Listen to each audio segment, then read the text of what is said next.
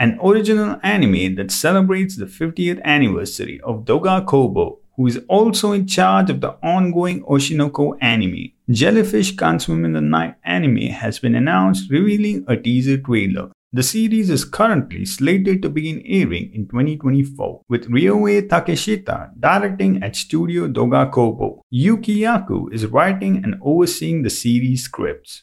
The story will follow a girl who spends her nights wandering Shibuya, a place overflowing with identity. Unable to become anyone, the girl's life begins to change following a special encounter. Doga Kobo, the studio behind many fan favorite hits like Monthly Girls Nozaki kun and New Game. The most recent original work being Tada Never Falls in Love, which indeed was great. This one is most likely going to be a hit or miss. The PV definitely looks different, with most of it being live action camera footage of various scenes in Japan at night. We finally see an animated part at the very end, showing the still image of a girl coming into colored life from a black and white sketch. This series will explore the theme of identity as Takeshita expressed his desire to find his own personal favorite in an age of constant comparison where approval is more sought after than money. Yaku, on the other hand, delved deeper into the pressures of social media and the importance of likes in today's society, where some people can find themselves trapped in. You can expect to see something about skateboarding plus identity revolving around girls who struggle between who they want to be and what the people around them think of them,